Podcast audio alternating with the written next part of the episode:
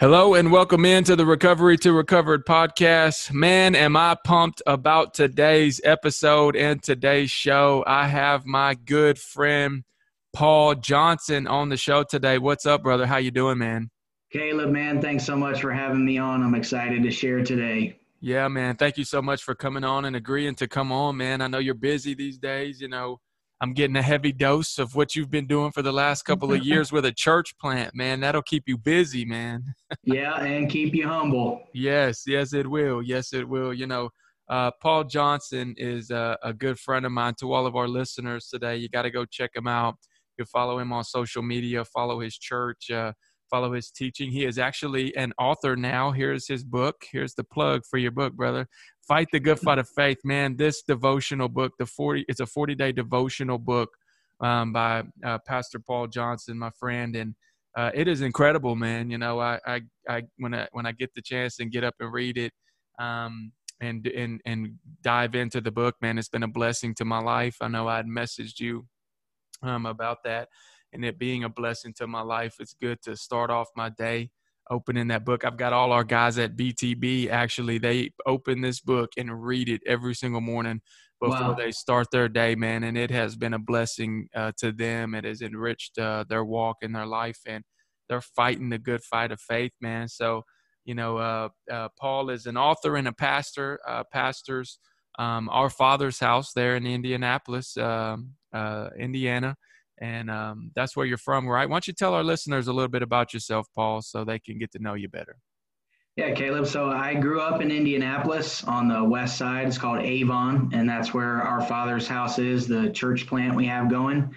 And uh, spent most of my life, childhood, uh, grew up here, and then I moved down to Florida for Bible college. I met my beautiful wife, Taylor, down there, and um, got married. And we felt called of the Lord to come back to Indianapolis for me. Uh, she's from Tennessee, so it was all new to her. Right. But uh, in uh, 2016, so we've been here uh, five years this month, and we planted the church three years ago. So we've been hard at work, uh, laboring to see God move here in the Midwest. That's awesome. That's incredible, man. Yeah, I remember uh, the first time I met you. So I am here at your parent-in-law's place we call the castle. Amen right?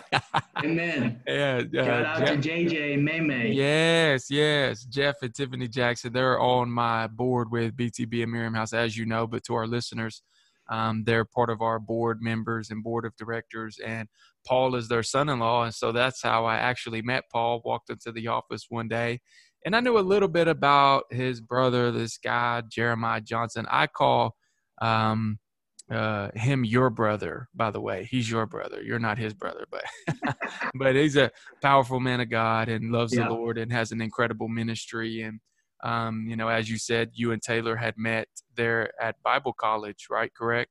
Yes. And so she's from tennessee. She uh, his wife taylor is is uh, uh, from my hometown here in manchester a little bit. I know she's lived a couple different places i believe but mm-hmm. basically grew up here. And so um, it was uh you know i remember the first time i met you man i just uh seen um in a matter of moments the authenticity of your life. And it has um always blessed me. And uh i'm just uh value our friendship man. And i appreciate uh you and everything that you do for the kingdom of god and who you are man. So um I, I, I don't know where I was going. I just say I love you, man, and I, am grateful for you, brother, and uh, appreciate you.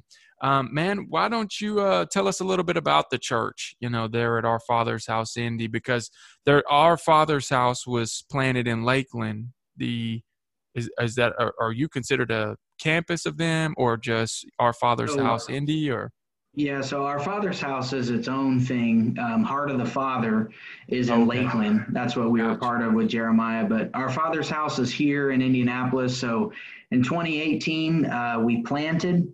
I say in 2019, the Lord watered what we planted. In 2020, God gave us the increase. Amen. Uh, we've seen a dramatic increase uh, spiritually, numerically, financially, physically, in every way. God has really blessed uh, the church in 2020. Um, which I, I I know that's a different story for some people, but I really feel like God shook things up in 2020 and quite honestly, 2020, I think I'll look back and it'll probably be one of the best years of my life. I know you feel the same way. Um, said that recently on one of your podcasts, but um, yeah. So now we're in 2021 and uh, been challenging the church what are we going to do with the increase uh, that the Lord is bringing? Because now uh, there's a deeper responsibility that I feel in laying the foundation of Christ uh, into the church and into the lives of those who come, that we must be Christ centered in yes. everything that we say and that we do. You know, there are so many uh, programs and ideas, and honestly, I think some of them are even games and gimmicks on how to grow a church, and we just categorically reject all of that thinking and yes. nonsense and say the church is going to be built upon Jesus Christ. It's by him, it's for him, it's through him. The church actually belongs to Jesus. It's not right. my church. I know what people mean when they say my congregation or whatever. It's not my congregation. It belongs to Jesus because I'm just a, a lamb in his flock as well. He's the good shepherd. So um, yeah. Really, really challenging people with the truth of the gospel is where we're at, and seeing lives be changed and transformed. Um, it has been the most humbling endeavor uh, of my life, and I feel so blessed and so grateful just to be a small part of what the Lord is doing here.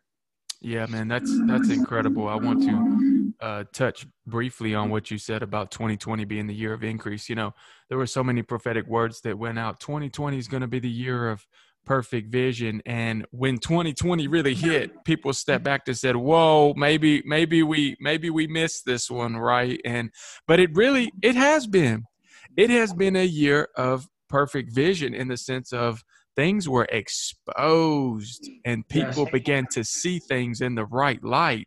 Um, you know, you talked a little bit about uh, the church being built on the foundation of Jesus Christ. That's the only way to build a church, by the way, because when you build it on anything less, this is what will happen when times like 2020 hits. 80% of your congregation leaves and they will not return. Yeah. You build it on the programs, on the seeker friendly, on all of those things. You know, I've I've told so many people and I've talked to so many mentors and leaders in my life and you know, everybody I you know, I believe this to be true too. You know, stop begging and asking for those folks who have left the church during the middle of this crisis to come back cuz they ain't coming back. John puts it this way, they went out from us cuz they were never of us. Mm-hmm. And so we've got to uh, let some of these things go and uh, even some of these people go and uh, keep moving forward with the gospel message and the kingdom of God. And we can build on nothing less than the foundation of Jesus Christ Himself and and uh, be uh, spirit filled churches that love the Lord that are doing the works of the ministry. And I know that your church is one of those churches. And um, uh, Indy Indianapolis is is lucky uh, to have you guys there, man. So that kind of will bring us into um, my next topic for you, man. Is is uh is this you know with recovery in the church? Um, mm-hmm. You know, we talk a lot about that on the show, as you know, and talk about recovery, and I do a lot of preaching and teaching on here too. Um, but uh, we talk a lot about, especially in interviews with pastors, we try to bring in the fivefold ministry with prophets, evangelists, teachers, and preachers, and and talk to them about uh, you know what that looks like what what does recovery in the church look like what does somebody coming off of drugs look like being involved in the church and how do we facilitate that while not letting um, compromise or sin creep into the camp but at the same time uh, you know, loving those people, encouraging those people, discipling those people. You know, what what does recovery in the church look like to you, brother? Caleb, great question, man. My response to this would be that I, for me, the way I see it is I look at it through the lens of discipleship. That when Jesus gave the Great Commission to go, therefore, into all the world and preach the gospel and to make disciples, that's much different than making a convert or getting someone to pray a prayer or getting them to agree with a theological statement, but to actually make a disciple, you know, the root word of, of disciple is to be a learner. So you're going to become a student. You're going to admit that you don't know anything and that you need God from the depths of your soul, and that without Him, you can do nothing and you are nothing. So Amen. starting on that runway of humility with people, and I think that's where really presenting the gospel rightly to people and with clarity because you know the church has been guilty of entertaining goats when we're called to shepherd sheep and I think confronting people with the real message of the cross is uh, widely missing that mm-hmm. we are to take up our cross. Jesus said, If anyone wishes to follow me,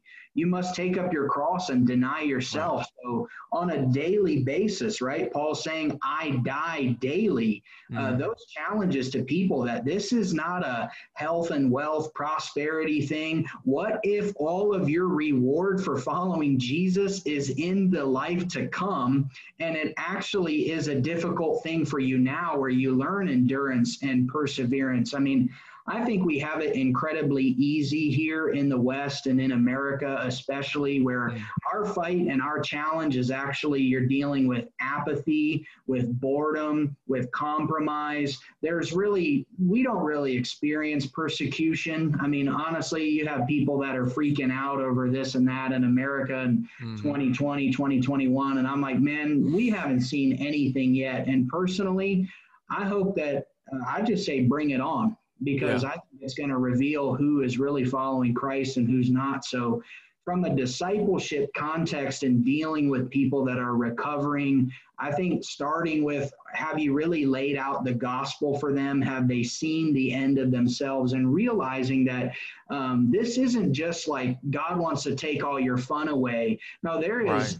eternal, abundant life that is available to you, that the deepest longing and satisfaction that you've been seeking is found in Christ and in Him alone. That in Him is the purpose and the meaning and yes. the reason for living, that you need an active, ongoing relationship with God the Father through Jesus Christ and what he's done for you that that's going to unlock so many things inside of you that really your heart has been weighed down like a bird trapped in a cage with all the sin and the addiction and the struggles and if you could begin to see the Lord and allow his glory and his majesty to open the eyes of your heart you would be like a bird out of that cage where your heart would yeah, begin man you would realize, wow, this is what I've been looking for. This is what I have been searching for. And I've really found uh, the answer to my heart's cry. So I think confronting people uh, with the true message of the gospel, uh, one encouragement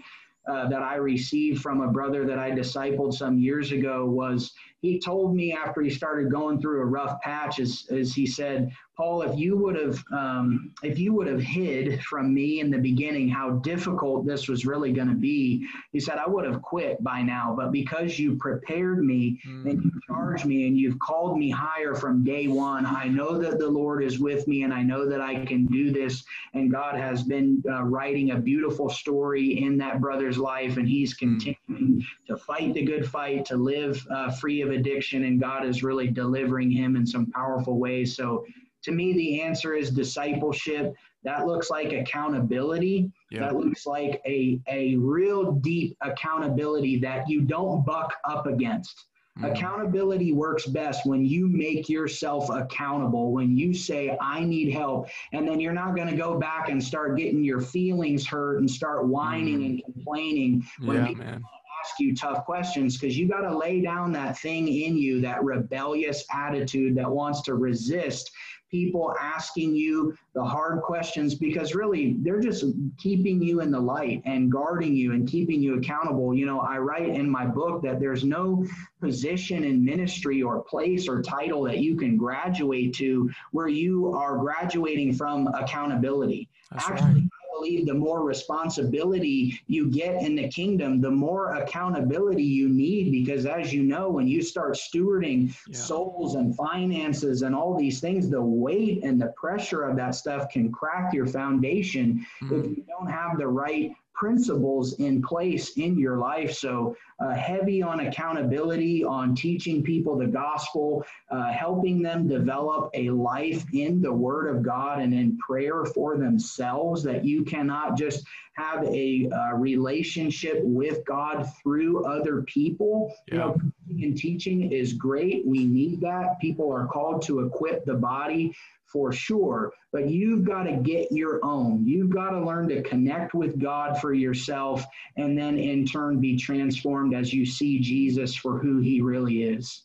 Yeah, man, that is so good, man. That's some good stuff, brother. I mean, you know, the first thing that you talked about and and the whole uh, uh, point of what you were were saying was that that thing about discipleship. You know, the world looks at BTB, the court system, BTB, Miriam House, our our recovery program. They look at it as okay, it's faith based recovery center it's a recovery center. But if you want to get down to the nuts and bolts of what we do, what is it that we really do? We are a discipleship program. Yeah. That's what changes. That's why the success rate's so high. That's why people's lives are being changed. Is because it is discipleship, and the church has to get that too because not everybody can come to a recovery center or be, spend a year in a program like mine. They've got family, but people can still overcome addictions in the church. By the way, a lot of people that are in the church are addicted to all kinds of things. But what would break the bondages of addiction? For one, it's only by the power of the Holy Spirit with a combination of the discipleship.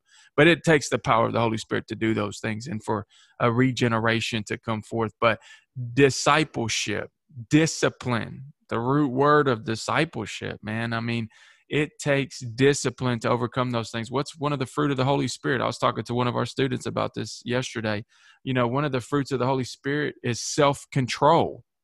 That's where addictions run rampant, is with people who have no self control. And so if you don't have self control, you don't have you're not having or displaying one of the fruit of the Holy Spirit.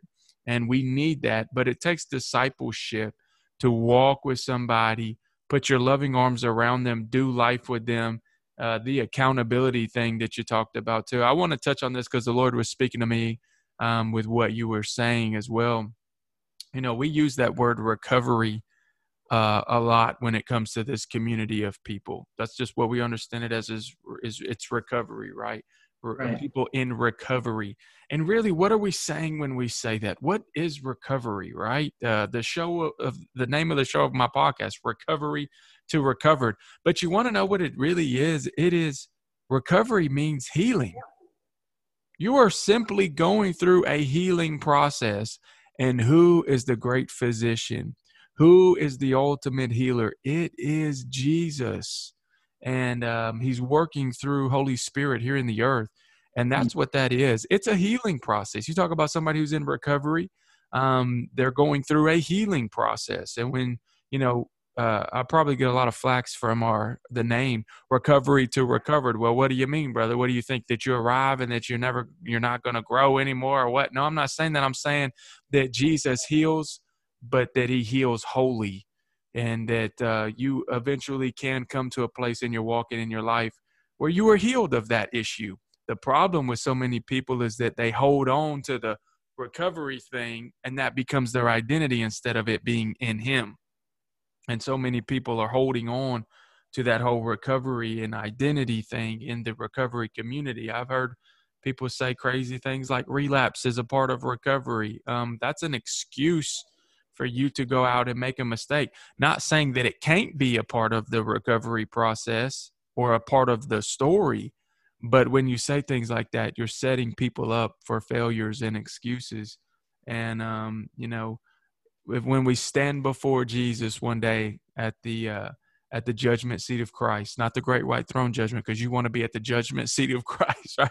And when you stand at the judgment seat of Christ, you will stand before a holy God Mm. And you will realize that every excuse that would even begin to hit your lips won't even make it out of your mouth.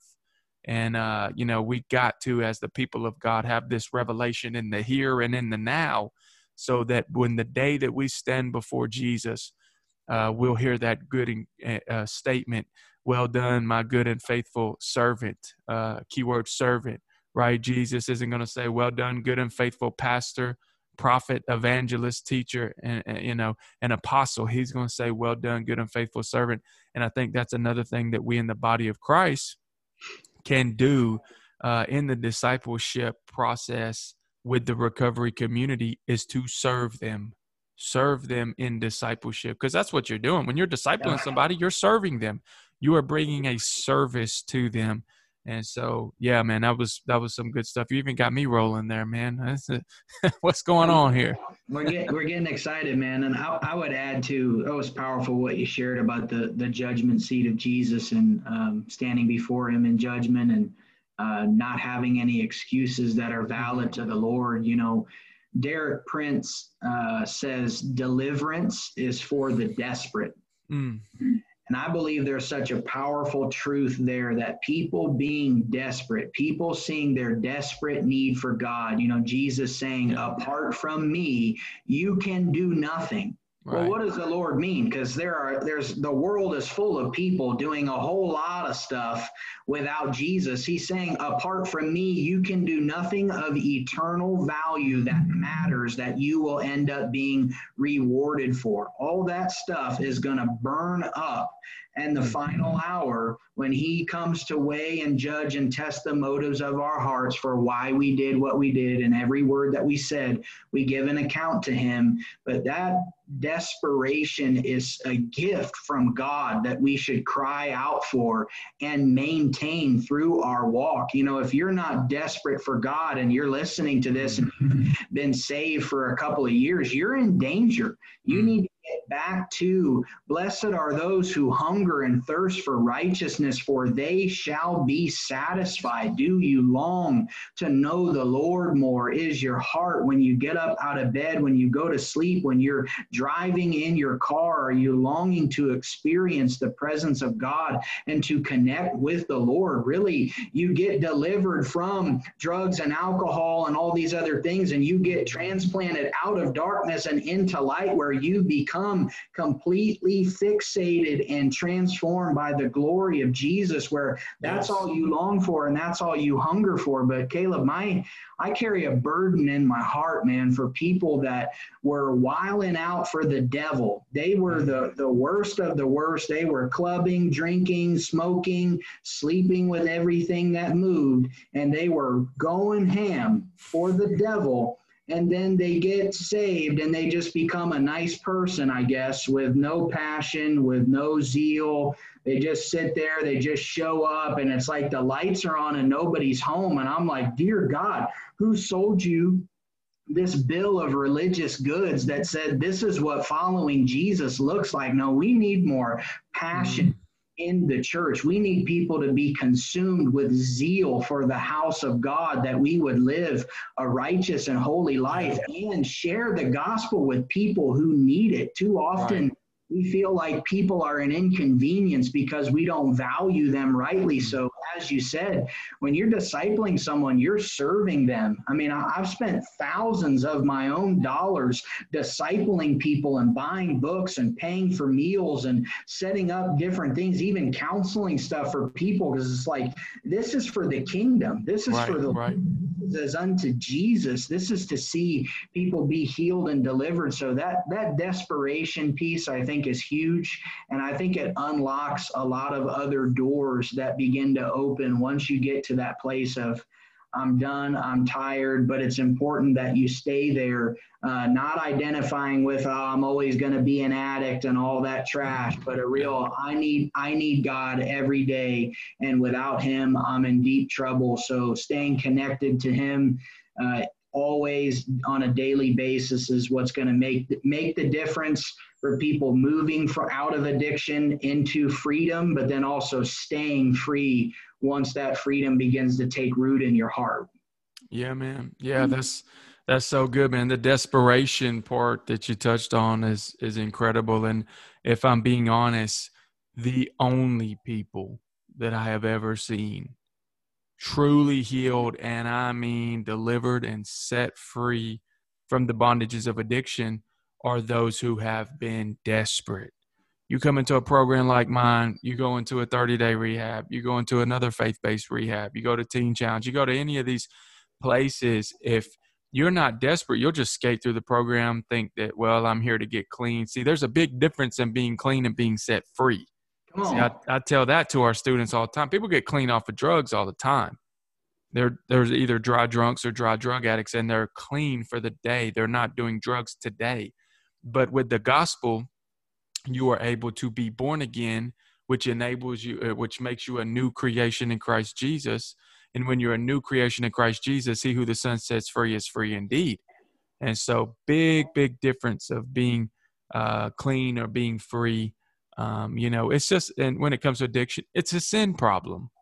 We can try to doctor it up and and give medical names for it, and we can even call it a disease if you wanted to. And and I get some of those studies in a sense.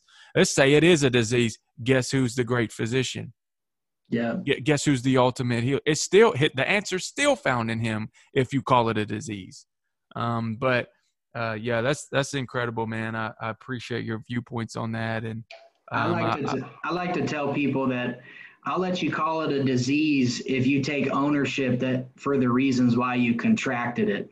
yeah, yeah. Because because even part of that whole victim thing, I mean, nobody goes to the grocery store and catches an addiction. Like, right. so what do you mean by it being a disease? No, you're that there's a personal responsibility piece that meets that desperation that mm-hmm. produces freedom in the heart of I am where I am because of my choices, and I'm ready to give up on leading my own life and put my faith in Christ and allow Christ to be Lord. Because if He's not Lord of all, He's not Lord at all. So allowing him to be Lord of everything and embracing his lordship, embracing accountability, those things. Um, yes, the people that I've seen uh, beat addiction and, and, and truly get free and stay free, there was a desperation that marked them. There was an embracing of accountability. They, there was also a desire to make a difference in the lives of other people and to use their testimony and their story. They couldn't help but speak up and speak mm-hmm. out because the goodness of God was just radiating out of their heart and their life and they couldn't be silenced. So I think it's important too that as we make disciples to encourage them to make disciples, that you don't need a PhD, you don't need to go to Bible college. You have your story and your testimony is what's powerful. So you sharing your story, it's irrefutable because it's your story. You were there. You know the addiction, the depression, the darkness that was gripping your life, but now you know the light of Jesus. Now you are convinced. We have come to know and have believed the love which God has for us, First John says. So when you come to know and you've believed it, it all of that just ignites the fire of faith that causes you to burn hot and really then you become an inferno and you start burning for the Lord and people are getting set on fire around you because the zeal has consumed you and God really pours out his spirit not just on you but on your family on your friends on your church on your workplace co-workers and it, it then then it really gets fun. Yeah yeah, man, being a Christian is fun. I, you know, Amen. I used to, like you said earlier. What what goods was you sold that just says you come in and sit on a pew on Sunday? I am having more fun now than I've ever had in my entire life. You know, it's great to take trips and remember them. You know how you love that.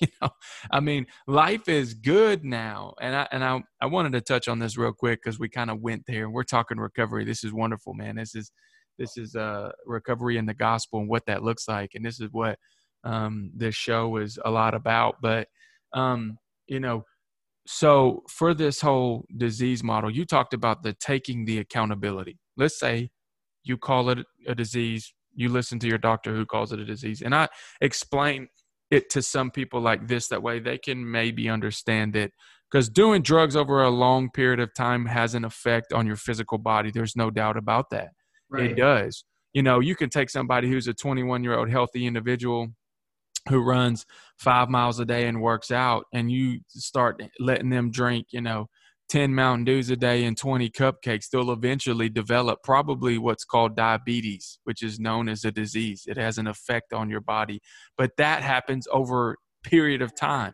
That's not going to happen tomorrow if they drink 10 Mountain Dews and eat 20 cup.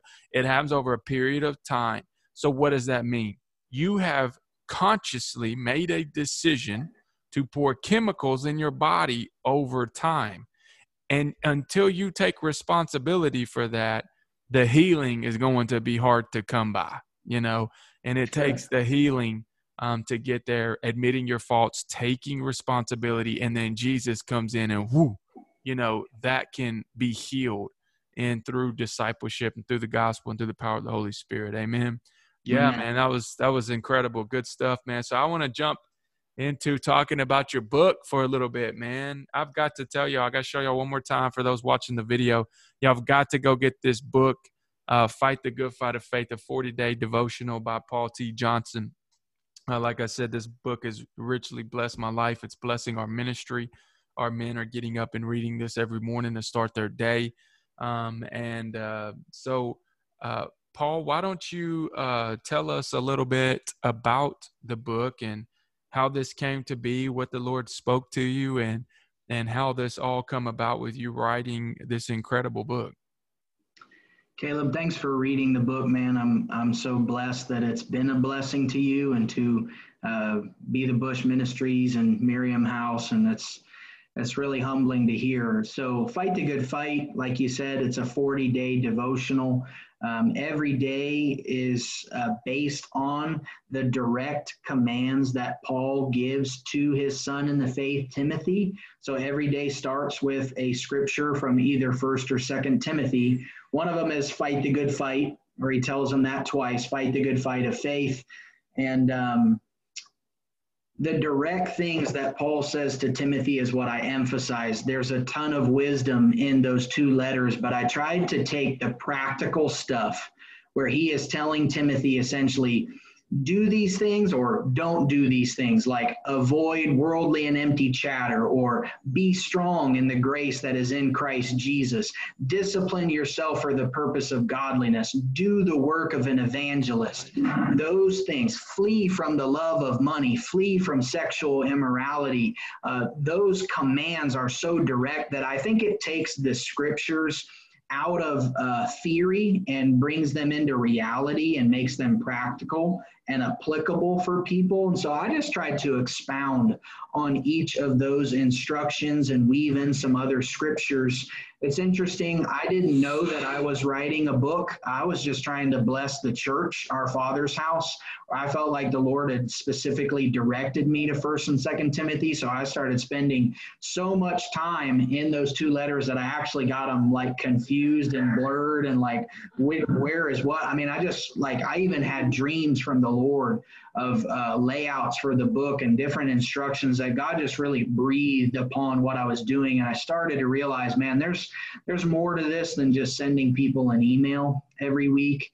Um, and so it just developed, kind of took on a life of its own as as the Holy Spirit breathed on it and uh, became a book. Uh, I do want to say that uh, writing a book is interesting because um, it almost feels wrong that only my name is on the cover. Because really, if you take my wife, for example, Taylor, she poured her heart and her soul into the book with me and read that thing like five times, edited that, gave me raw feedback. So it's kind of like a feels like a group project that uh, you you get the credit for. So um, I, I want to honor the people that that helped me write it, the friends and family that took the time to uh, encourage me and hold me accountable to writing. Um, I'm excited about uh, working on another book uh, about Jesus. So I'm I'm uh, hard at work with that and also with That Won't Preach, uh, my podcast that we have going. So, yeah, but really just an interesting process with the book. And I'm, I'm blessed to hear that you guys are, are enjoying it.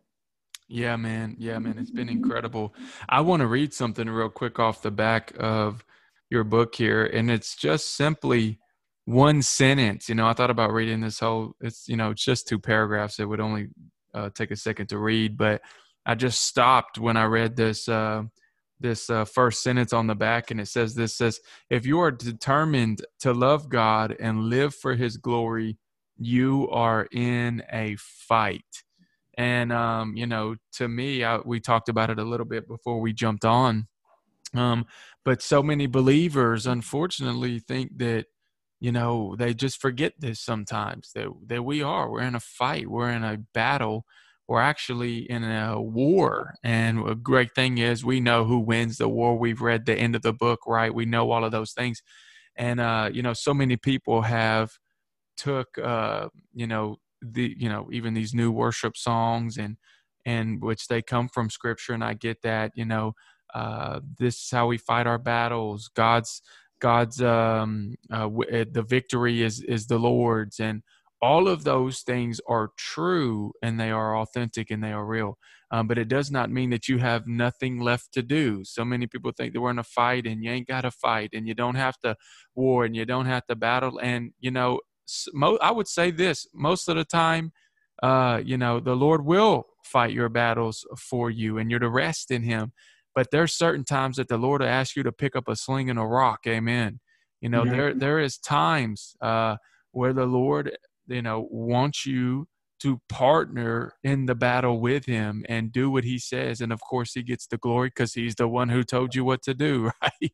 So but there is still this battle. And uh you know i i for me that just um really blessed me just reading i know i've read that before but just really blessed me reading the back of it, you know, to know that we are in a fight. Um, we've been talking about recovery and uh, different things like that and, and discipleship. It is a battle and a fight.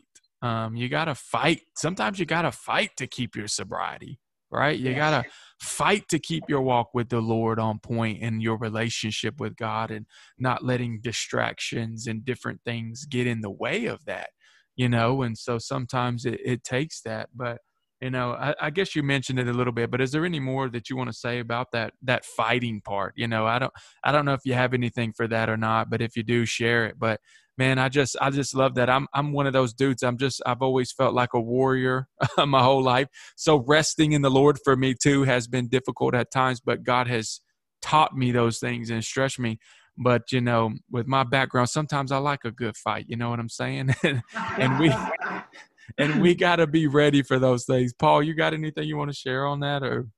Oh yeah, man, I'm fired up listening to you, um, Caleb. Most Christians are sleepwalking.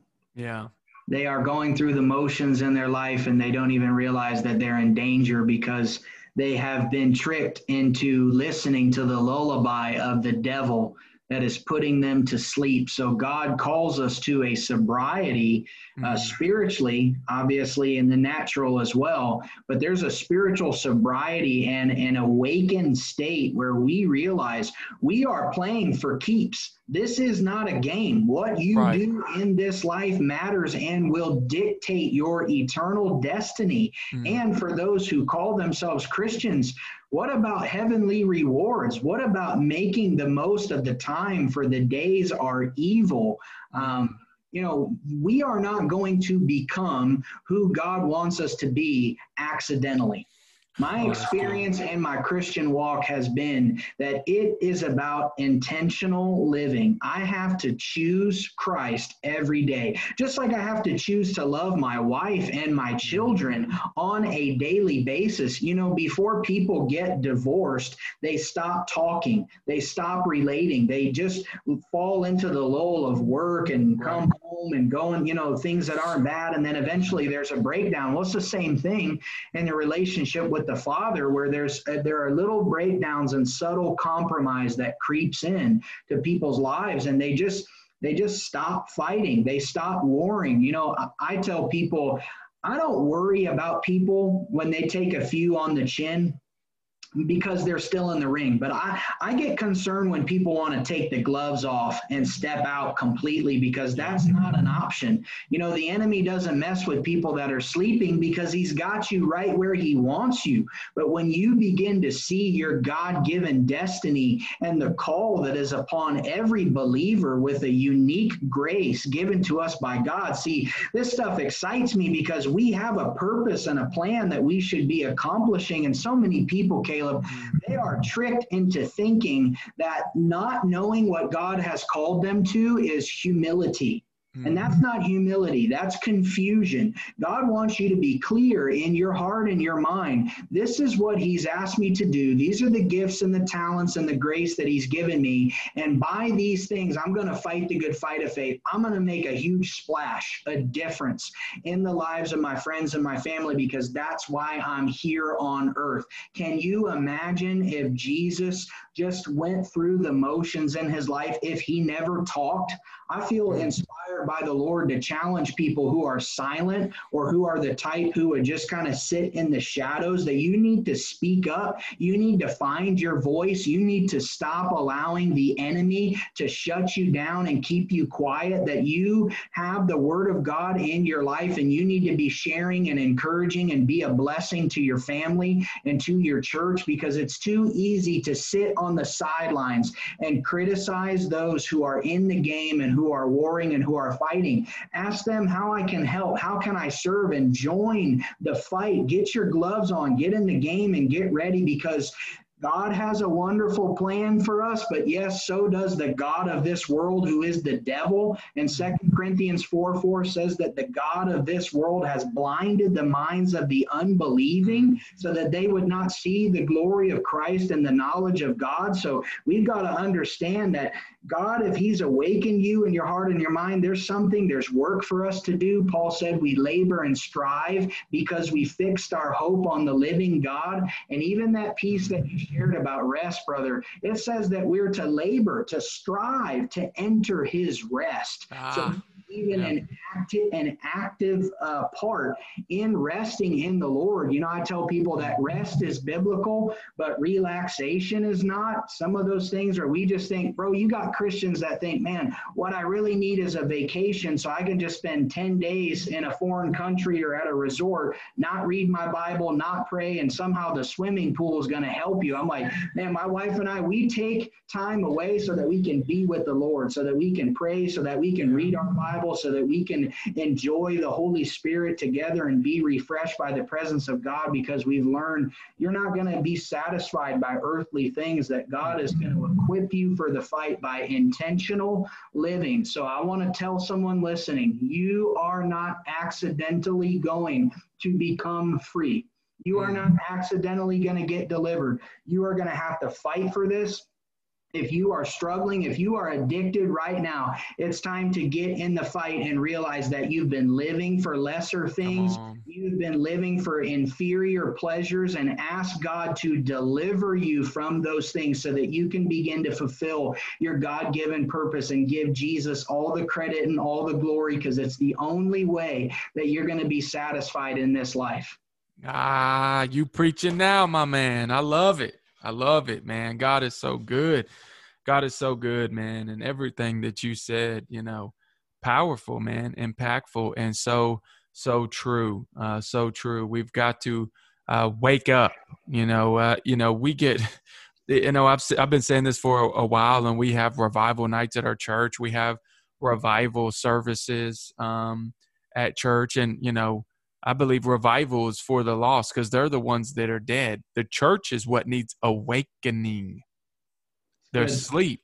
Half the church is asleep and they need awakening. And so, you know, man, bless you for that, man. Thank you, brother. You got me fired up. I almost threw my phone or threw something across the room, but then Miss Tiffany would have killed me if I put a hole in the drywall, so we didn't do that. but yeah, man. So, man, Paul, my last question for our uh, our times together today, brother. Man, if you and you might have already just preached it, but if you had one last message, man, one one thing to give the world, one message, one one speaking engagement, one last time to preach, what is it that God is speaking to you, and what would that be? Caleb, it would be the worthiness of Jesus Christ, that he and he alone is worthy of all honor and glory and dominion and praise that He is the meaning, the reason, the purpose for living, that Jesus is uh, our everything. He's our living hope. He's the foundation and cornerstone of the church. He's the rock upon which we build our lives, that everything uh, is by Him, for Him, through Him, about Him, that you cannot make your life too much about Christ. You yeah. cannot give God too much glory. Actually, He says in Isaiah 42 8, I will not share my glory with another. So we have to be careful that even as we begin to become fruitful and we allow the Lord to, to do his works through us, we have to allow the successes, those, those powerful moments to tell us something about him mm-hmm. and not ourselves. Because if the work of God begins to tell us something about ourselves, we become proud, we become conceited, and it leads to death. But if the work that the Lord does through us tells us something about him, then we're mm-hmm. humbled and we have our hearts right in posture posture that this is about Jesus, and without Him, I would be lost and I would yes. still be in sin. Uh, so I once was dead to sin, and uh, I once was dead to God and alive to sin, but now I'm alive to God and dead to sin because I've been crucified with Christ. And by the grace of Jesus Christ, I am no longer a slave to sin. I don't have to do those things. The power the bondage, sin's death grip on my heart where I just simply could not do it any other way, that has been broken because of the shed blood of Jesus on the cross. When he said, It is finished, it was enough. And all of that translates into freedom in my life that Jesus would be glorified because Christ is worthy. It's why I have breath in my lungs. And God has graciously given me this day to give him glory, to make a difference. And I believe when you realize that the enemy is out trying to destroy the testimony of God's goodness and his faithfulness, to me, Caleb, that's what gets me motivated, man. When were talking about fighting the, the good fight earlier, it's like we have to realize that when if, if the enemy is a murderer, a thief, and a liar, Jesus calls him the father of lies. Hmm. He's he doesn't just want to like make you a little miserable. He wants to take your heart out of you. He wants to mm-hmm. knock the fight out of you, and he wants to laugh at you and make a mockery out of you. That, to me, that gets me fired up. And this is for real. This isn't like the enemy wants to win on a two-point conversion at the end of the game.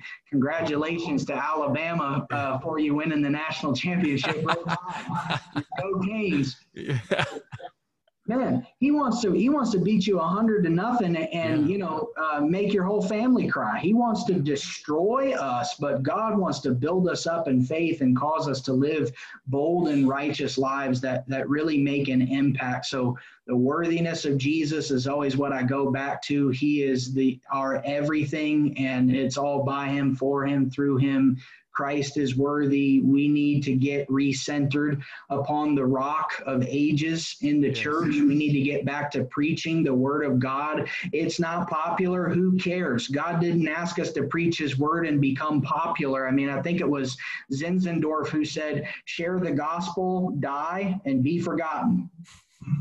Yes. Know, that won't preach. Yeah yeah be forgotten we're alive you know all flesh it fades like grass we're just a yeah. mist or a vapor passing through so the more credit and honor and glory that we can give to the lord uh, the more reward we will receive and and the more blessed those around us will be Man, man, that's so good. Time to so get good. sold out again, bro. It's time to lay it all down, put it all at the. That's right.